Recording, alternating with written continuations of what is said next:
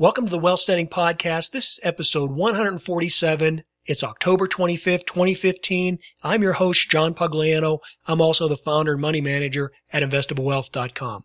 Well, in today's episode, I want to discuss the banking and financial sector. As you've heard me say in previous uh, recent episodes here, I've been waiting to see the reports come in on those so I could get a better feel for which direction I think the stock market is headed. We're going to talk about that. We are going to briefly talk about the overall status of the economy and why I, I remain pessimistic. But really what this episode is going to drill down on is it's going to focus on what I consider the three most important sectors of the economy. One of those happens to be the financial or banking institutions. And so that's why I've waited to, uh, to talk about and wrap it up into this episode.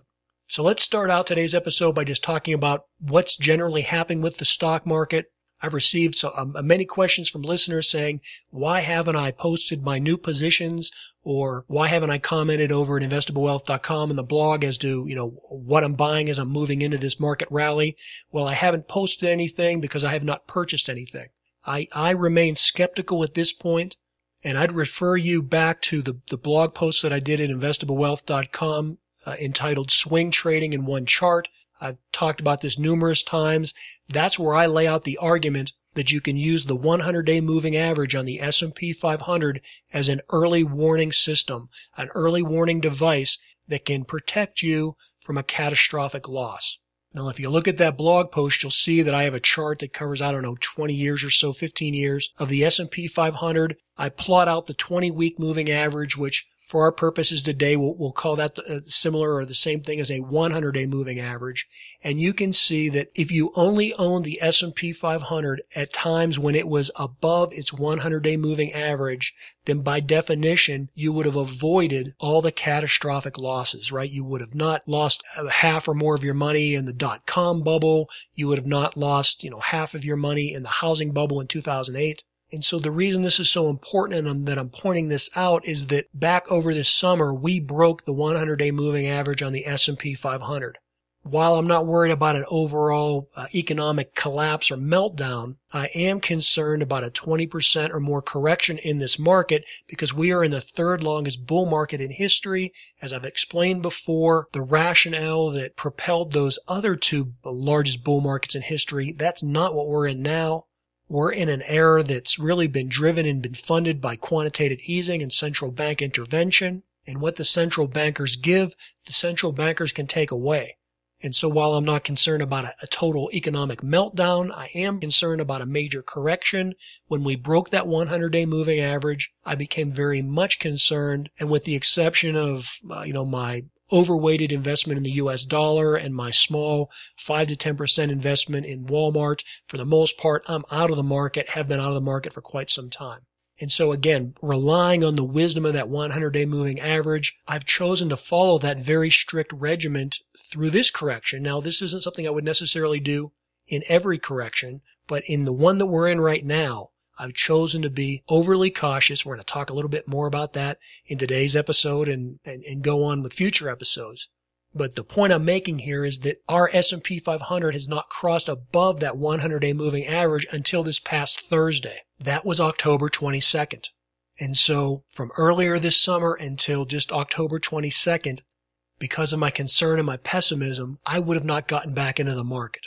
Now, I do think we had a very good follow through day. I think we had some very good technical action on the 23rd and the uh, 22nd uh, of October this past Thursday and Friday this week that in more normal conditions would have prompted me to jump into the market. However, the reason I'm holding back is because what I see is, is wide and large scale weakness in not only the global economy, but specifically even here in the U.S. economy where we're doing very well or at least doing very well on the surface of things. But I see very shallow leadership in the stock market. The big strength we've really seen this year has been in some technical stocks. Uh, they're commonly referred to as the FANGs.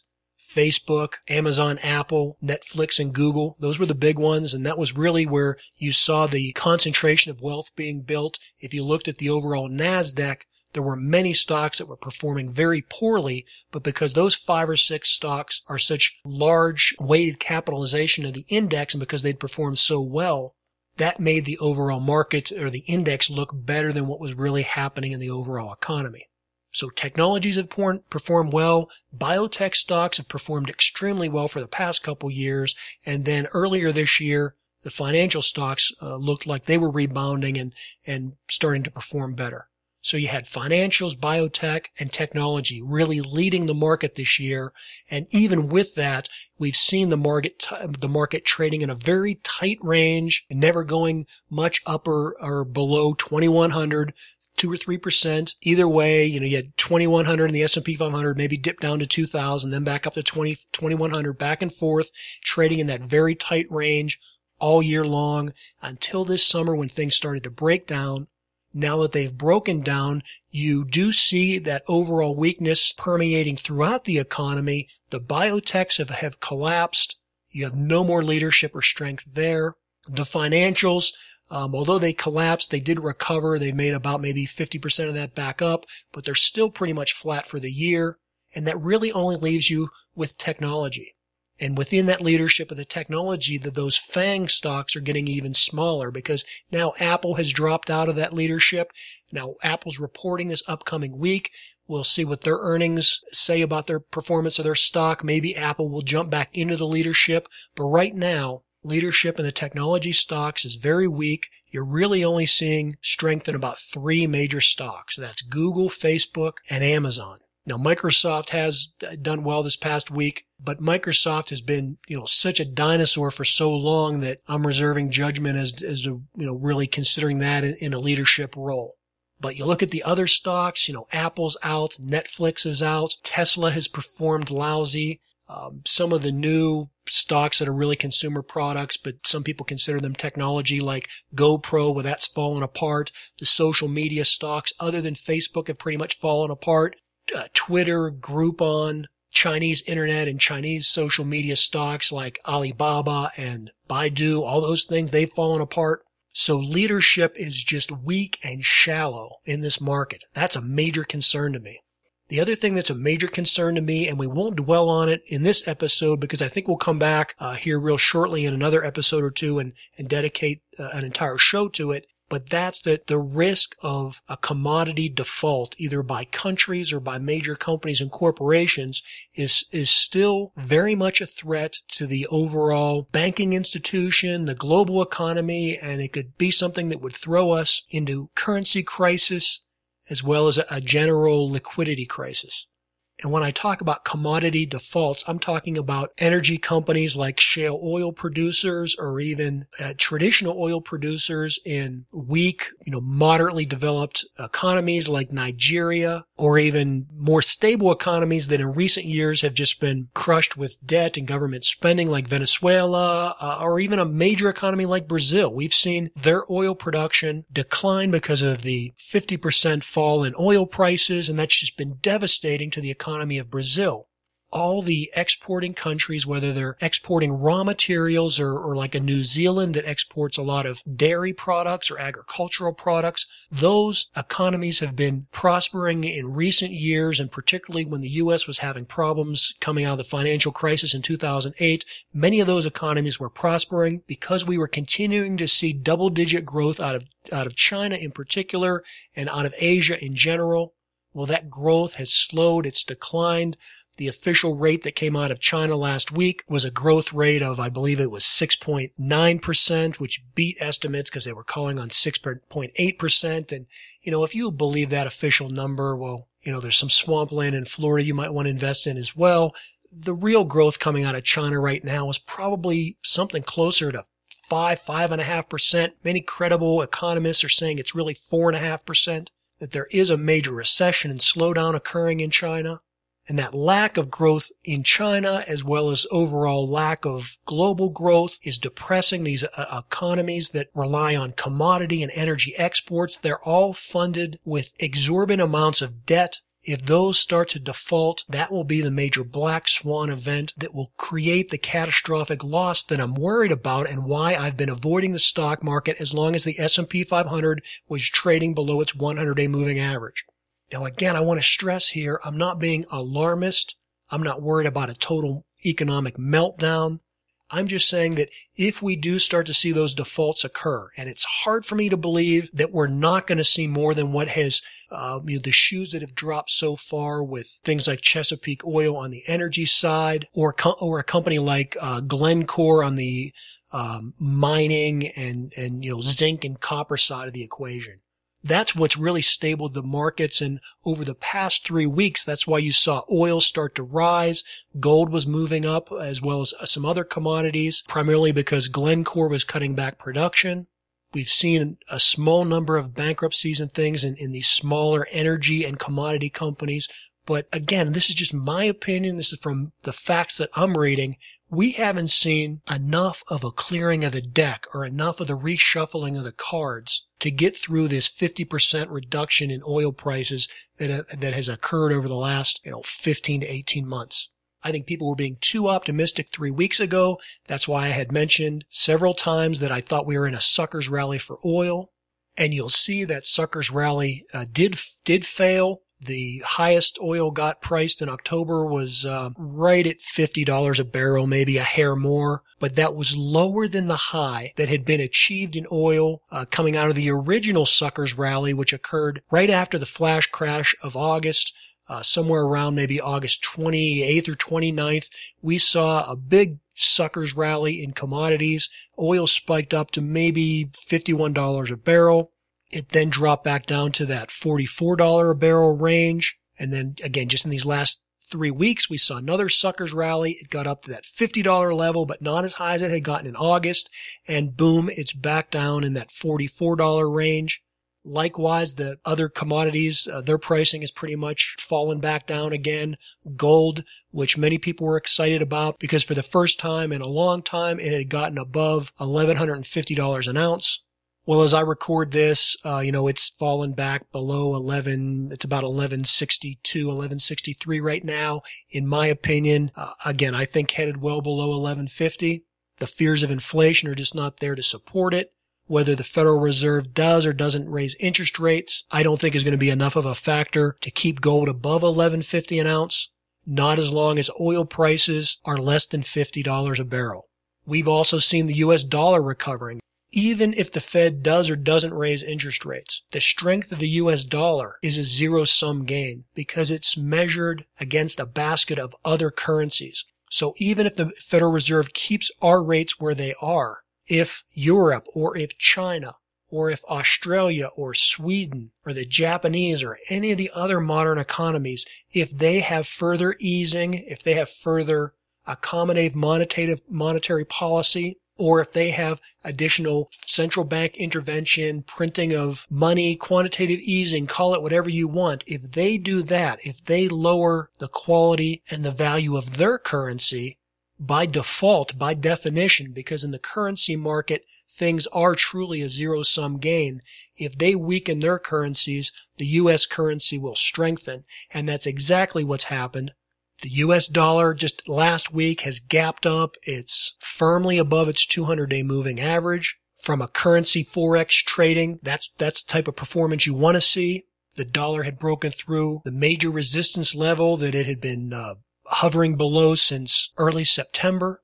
And I believe it should go back to its normal fluctuations of trading in a range where it won't hit another major resistance level for uh, about a 1% on the upside. Now, in the terms of the dollar, the reason I have such a concentrated long-term position in it right now during these times of uncertainty and times when I'm worried about the overall performance of the U.S. stock market is that I'm not trying to make a killing or hit a home run on the U.S. dollar. I'm trying to preserve my wealth and that if things do fall apart, I want to have have somewhat of a cap on my losses, right? I'm trying to hedge my bets. And at the same time, if things improve, I at least want to get enough of a return that covers the expenses of transaction costs and inflation and things like that. So I, am trying to more than keep up with inflation by having a concentrated position in the US dollar and at the same time trying to limit my losses or put some type of a floor, uh, a put underneath my losses.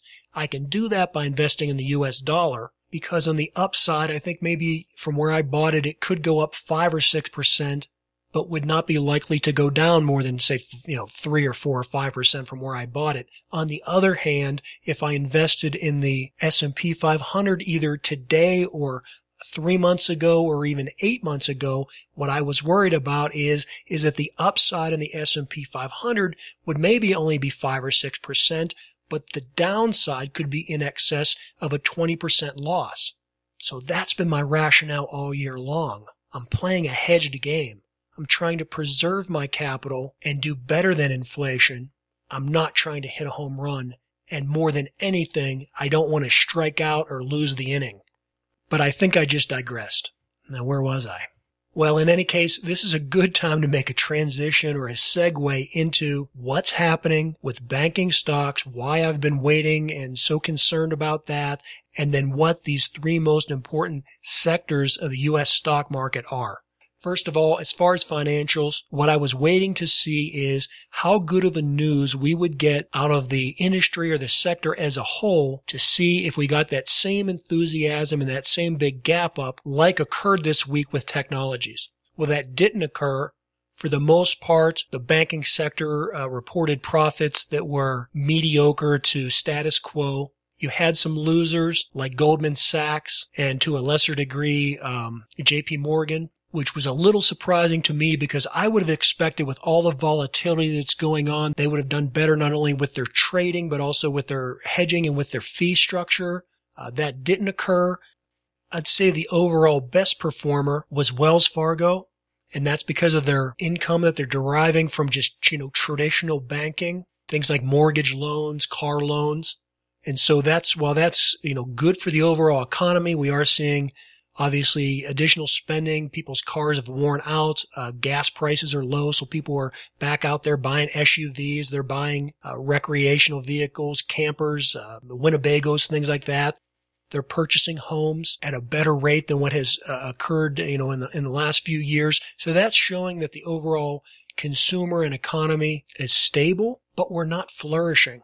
That's why we didn't see the bigger bankers doing well. And then even on a regional basis, the smaller bankers, and these are things that you can find in the exchange traded fund with their ticker symbol KRE. That's Kilo Romeo Echo. That's a small regional uh, banking fund. If you look at their profits and you look at the way that index is performed, it's very mediocre. It's very status quo. Yes, they have performed nicely from the lows that they, you know, that occurred during the flash crash but they're still down considerably from where they were at back earlier this summer, like around June or July. They just now are breaking above their 100 day moving average. And I just don't see the uh, support or enthusiasm that looks like it's going to drag that higher.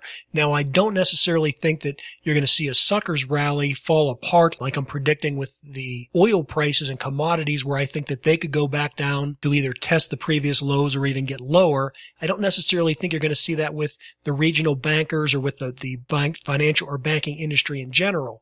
I'm not saying that it's unhealthy, not as long as we don't have a global recession or commodity or energy energy defaults.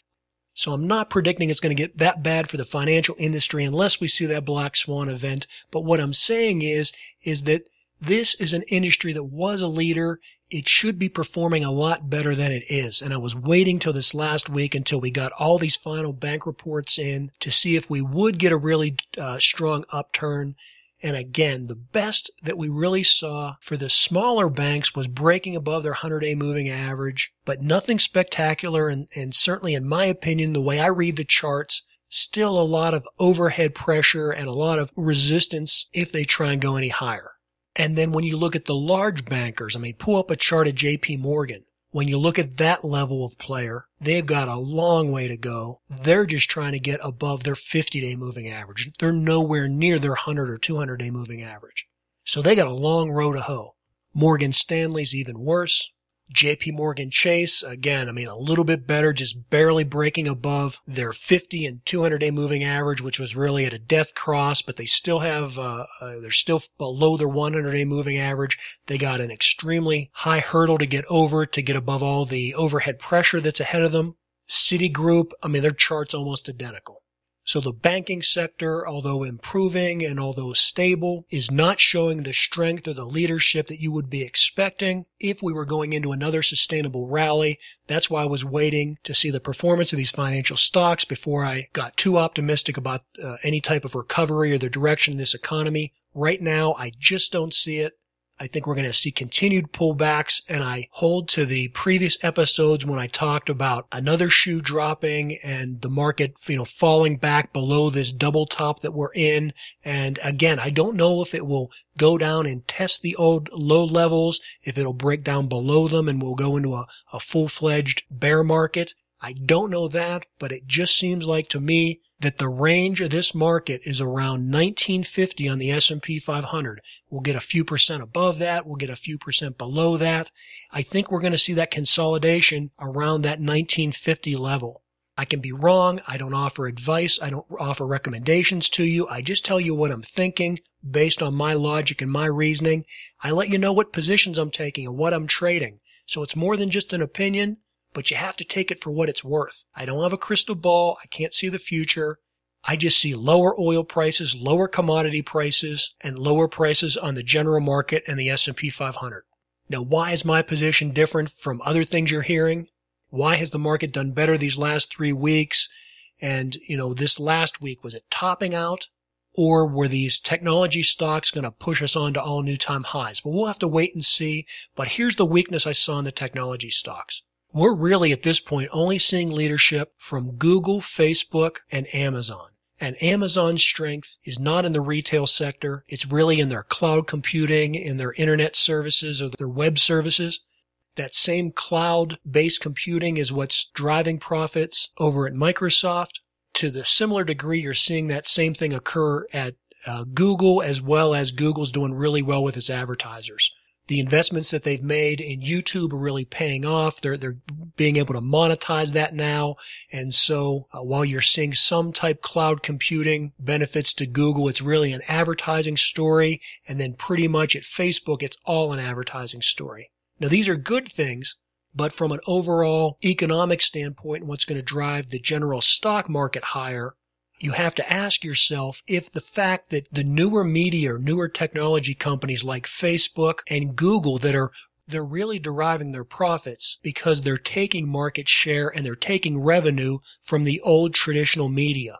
They're taking advertising dollars away from TV, away from print media, away from the old dinosaurs of magazines and newspapers. So it's not a new input into the economy. It's just taking market share from somewhere else in the economy. And because the rates are so much lower, the overall profit margins are showing more of deflation than inflation. Now, of course, because it's concentrated in such a small num- number of companies, because you know, Google and Facebook are doing so well. They're raking in and pulling in large profits. But it isn't as distributed as it had been when you had all the networks and all the cable channels and all the newspapers and all the magazine. I mean, all those sources of print media and traditional broadcast media.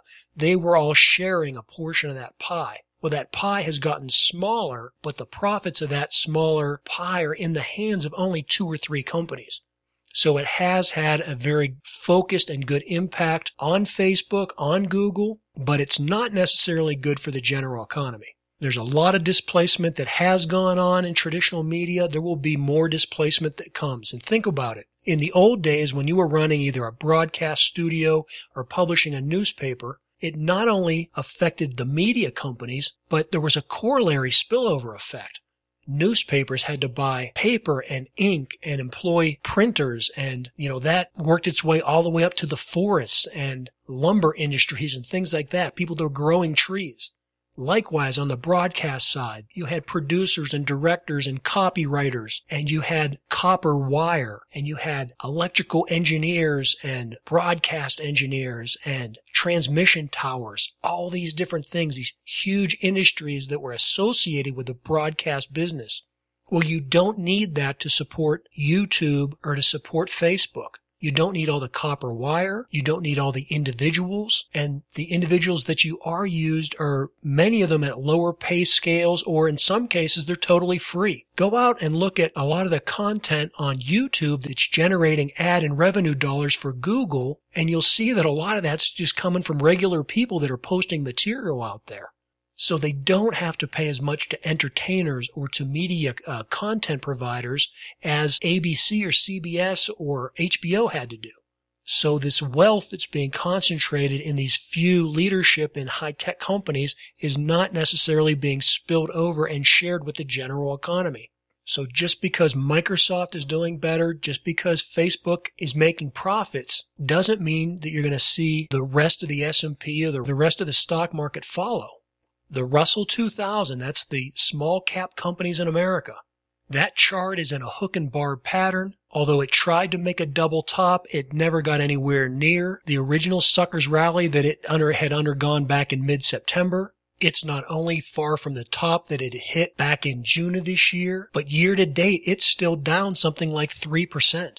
This was supposedly the favored index that wasn't going to be affected by the strong dollar or by effects of a global recession or a global slowdown. It was regarded just a few months ago as the safe place to be. Well, it turned out not to be a safe place to be because it's still down maybe 9 or 10% from the highs that it hit at the end of June.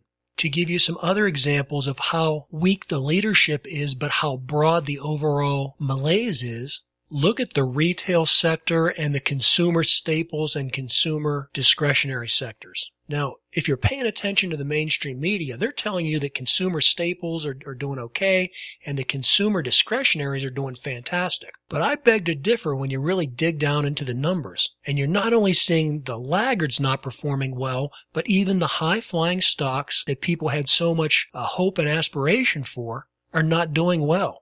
On Friday, the Target Corporation, Target, Target stores, they closed down over 5%. That put Target back in the red for the whole year and they had been doing extremely well.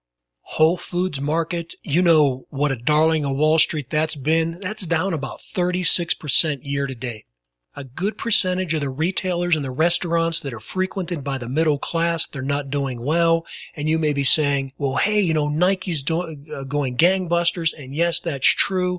But you know, there was uh, supposedly some spillover effect to that whole uh, athletic footwear and athletic clothing environment. And that's just not happening. Yes, Nike's performing well, but Skechers reported horrible earnings on Friday. They gapped down over 30% on Friday alone. Now companies like Under Armour are doing better, but for the week, even Under Armour was down nearly 10%. I think they were down over 8%. Most of that came with poor performance on Thursday and Friday. So again, I want to stress the leadership that we're seeing is in a handful of companies I don't see a spillover effect that's creating a tide that's rising all boats. That's very concerning to me. And that takes me to the point that I want to make about what the three most important sectors of the stock market are. And I would argue that not only are these three sectors the most important, but all the other sectors simply provide a supporting role. So for example, transportation stocks or utility stocks, consumer staples, consumer discretionaries, you know, all these things you hear about in the stock market. They're all important. They all go through trends. You can make money in any of those sectors when they're moving up. But when you're looking at a pure market indicator, when you're trying to narrow down and focus on what's most important and what's going to help you understand if you're moving into economic growth or if you're moving into economic decline or stagnation. Many of these indicators can give you hints. For example, something like the packaging industry or the transportation industry can act as an early warning to let you know whether the, the economy is slowing down or heating up simply because more things get you know, put into brown boxes and shipped around. So if you watch the transportation sector and the packaging sector, you can get that early warning from it. But in my opinion, it doesn't give you as much of a solid, in-depth impact as these other three sectors that I want to talk about and I want to highlight to you. And those sectors, simply put, are the energy sector, the financial sector, and the technology sector. The energy sector, I think, speaks for itself. Without energy in a modern day economy, nothing happens. If you can't put jet fuel in your plane, you're not flying anywhere. The global economy comes to a standstill. If you can't put fuel oil in tankers to ship products around the oceans, then the global economy comes to a standstill. If you can't generate electricity to run your computer or your network server or to turn the lights on in your business or to run your machinery, then the global economy comes to a standstill. So it almost goes without saying, but without energy, we don't have a global economy. And so energy is a key number one sector. Now, the second industry is almost identical to energy in terms of its impact, and that's the financial industry. And it's for the same reason. Just like your car doesn't go anywhere if you don't put gas in it, the modern economic system that we live under is fueled by capital investment and by money. And so without the banking system and without the, the corollary of the, uh, all the companies that make up the financial system, the global economy comes to a standstill. So the two major drivers of the economy are energy and financial sectors. Without those two, nothing happens. The third one is a result of innovation, and that's the technology sector. Now, in modern day times, technology has come to mean computers, computer technology, computer sciences, internet services, all the things wrapped up into that. And down the road, as things change and sectors get renamed, I may have to tweak or update what I'm saying. But for right now, the technology sector as defined by the S&P pretty much correlates to the information technology that's driving our economy. So all the economic improvements, whether they be in biotech, in pharmaceuticals, in recreation or in any aspect of your life. Almost all the cost reductions and productivity improvements and benefits that you have are derived from the information sector that's wrapped up in, in what we categorize today as the technology sector. So improvements in education, improvements in navigation, improvements in telecommunications, it all originates in the information revolution that we call the technologies. Without those technological innovations and, and, improvements, the global economy again would come to a standstill. We may not get any worse, but we wouldn't get any better. And so you have to keep your eye on technological innovation. I won't go into it in this episode, but if you haven't listened to it before, it's been a while since you have listened, you might want to go back, check out episode five, which is where I discuss the fifth wealth building principle, which is embrace technology and innovation. Going back, let's key in on the three most important sectors of the economy, energy sector, financial sector, and the technology sector. Well, how are they shaping up? Okay, we just reviewed a lot of that in the earlier part of this episode. The energy sector is hurting as an industry. The profits are down about 50% year to date. While some people see some improvements in that sector, I think there's still a long bumpy path to go to get to full recovery. There's an imbalance. There's a global energy imbalance. The world is producing about 2% more petroleum oil than is needed. That may sound like a good thing if you're a consumer and if you're buying gasoline, but it's a negative thing if you're one of these companies or if you're one of these financial institution that has put out trillions of dollars to produce this extra and unneeded oil. And hence, that's what I was talking about, a, about a black swan event, where if we start seeing a lot of defaults by energy and commodity companies, it will throw the financial institutions into a tailspin. And again, the reason that's important, well, the number two most important sector of the economy is the financial industry. You just heard me talk about how at best they're performing status quo and really just treading water. There's no strength. There's no leadership in that industry. The stocks are all well off their highs. They're not forecasting any growth. So we're seeing out of our three most important sectors of the economy, we're seeing two of them either significantly declining or at best the financial industry just treading water. That takes us to technologies. What have I said about technologies? We are seeing leadership there. We are seeing strength, but it's focused in a very narrow segment within that sector. And as shallow as the leadership in that sector has been, it's getting weaker when you see how many former leaders are dropping out, right? There's Netflix and Apple and Tesla. Their stocks have all been underperforming.